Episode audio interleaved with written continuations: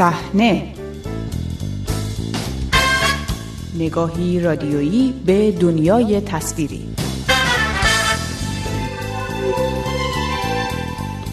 سلام به شماره تازه مجله هفتگی صحنه. خوش آمدید. من بابک قفوری آذر هستم. این شماره به بررسی بازگشایی سینماها در ایران و وضعیت استقبال از فیلم های تازه اکران شده می‌پردازیم. با صحنه همراه باشید. سینمای ایران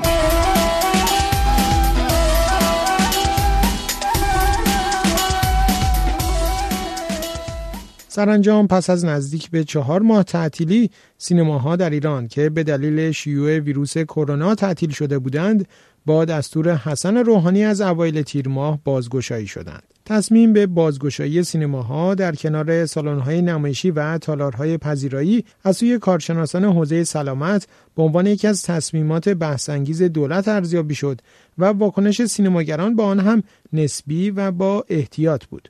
آنچنان که صاحبان چند فیلم جدید که به عنوان گزینه های شروع فصل جدید اکران سینماها اعلام شده بودند در روزهای ابتدایی بازگشایی حاضر به اکران آثارشان نشدند و در نهایت با دخالت سازمان سینمایی تن به نمایش آنها دادند. برشکل دو فیلم شنای پروانه ساخته محمد کارت و خوب بد جلف دو ارتش سری ساخته پیمان قاسمخانی به عنوان مهمترین و اصلی ترین فیلم های جدید سینماها نمایششان را آغاز کردند. از میان این دو فیلم خوب بد جلف دو پیش از آغاز تعطیلی سینماها چند روزی بر پرده سینماها بود فیلمی که ادامه بر قسمت اول این فیلم تنظامیز بر مبنای زوج پژمان جمشیدی و سام درخشانی است. جنگ جهانی دوم مال ایران.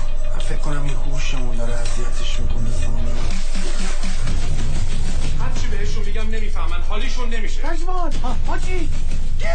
تو جنگ جهانی دوم به هم میگن حاجی اگر من از این مأموریت زنده برنگشتم لطفا نصف فرزندمون رو بذار اشک بوس ما باید شما رو زنده برسونیم شنای پروانه هم نخستین ساخته بلند سازندهش محسوب می شود که پیشتر تجربه ساخت چند مستند اجتماعی را داشت. مضمون این فیلم برگرفته از مناسبات و مسائل مرتبط با افرادی است که در ایران به نام لاتها شناخته می شوند. این فیلم در دوره پیشین جشنواره فیلم فجر برنده جایزه بهترین فیلم از نگاه تماشاگران شده بود. نمی‌رفتی دنبالش ببینی که این کارو کرده؟ والا من نمی‌دونم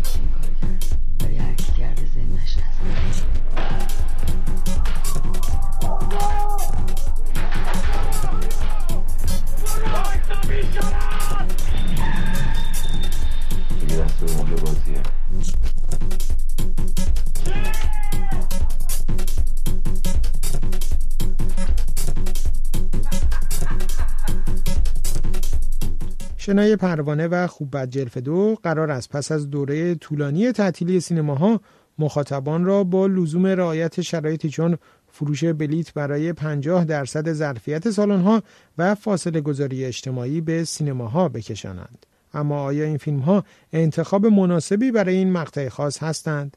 سعیده خدابخش روزنامه‌نگار سینمایی مقیم تهران این پرسش را چنین پاسخ می‌دهد. این بحثی که الان من می‌خوام خدمت شما بگم مال زمان کرونا نیست قبل از اونم اینجوری بود که سینما تو کشور ما برای 90 درصد بدون اقراق 90 درصد مردم صرف تفریح بود دیگه بنابراین فیلم هایی که در ژانر کمدی ساخته می‌شد همیشه هم در فروش دچار اقبال بهتری می‌شد و همین که سینمادارها مطمئن بودن از اینکه می‌تونن هزینه های سینما رو از طریق این فیلم به دست بیارن دوباره و اگه حداقل سودی نکنن ضرری هم نمیدن. پس فیلم های مثل خوب بد جلف که تکلیفشون روشنه.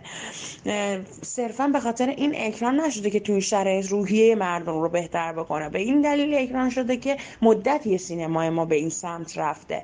از طرف دیگه شنای پروانه به دلیل اینکه حالا توی جشنواره و اینها منتخب بوده و بازی های متفاوتی داشته و اینها اونم انتخاب کردن برای اینکه بتونن آدم های بیشتری رو به سالن سینماها بیارن.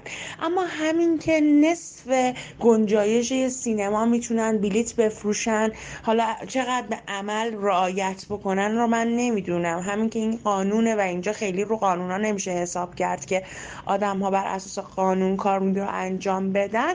همین فکر می‌کنم که باعث نشه که شنای پروانه هم حتی فروش خیلی موجه و زیادی داشته باشه. ولی به طور کلی انتخاب این دوتا فیلم من فکر نمی کنم خیلی به شرایط کرونا ربطی داشته باشه.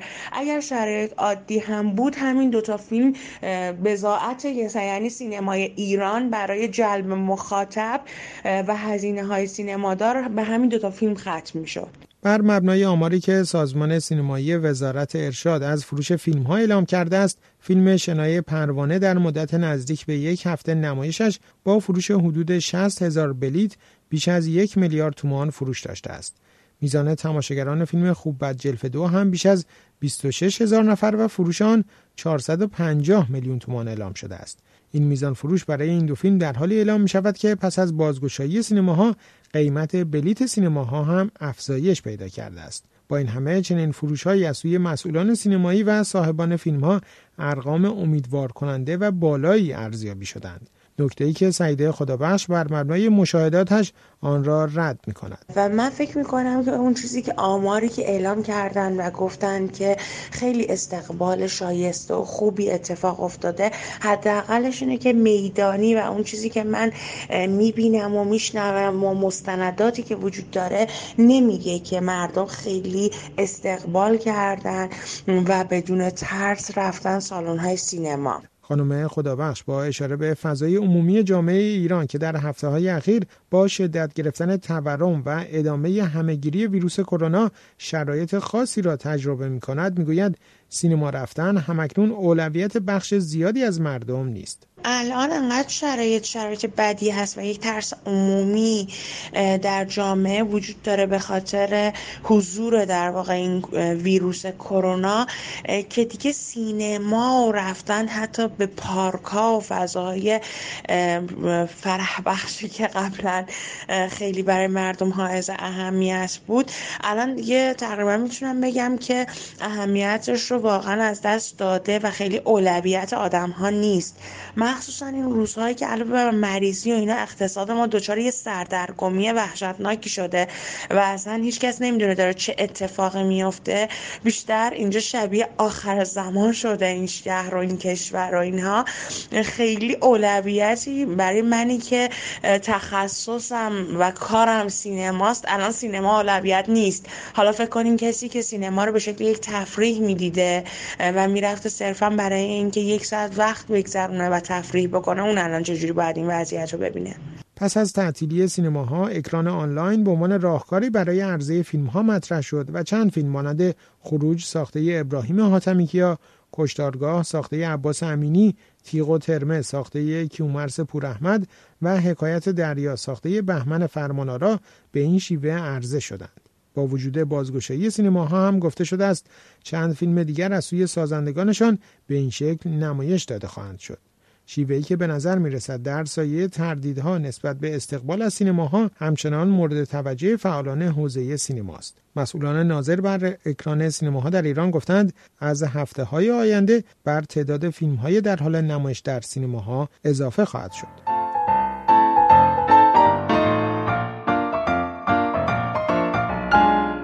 تئاتر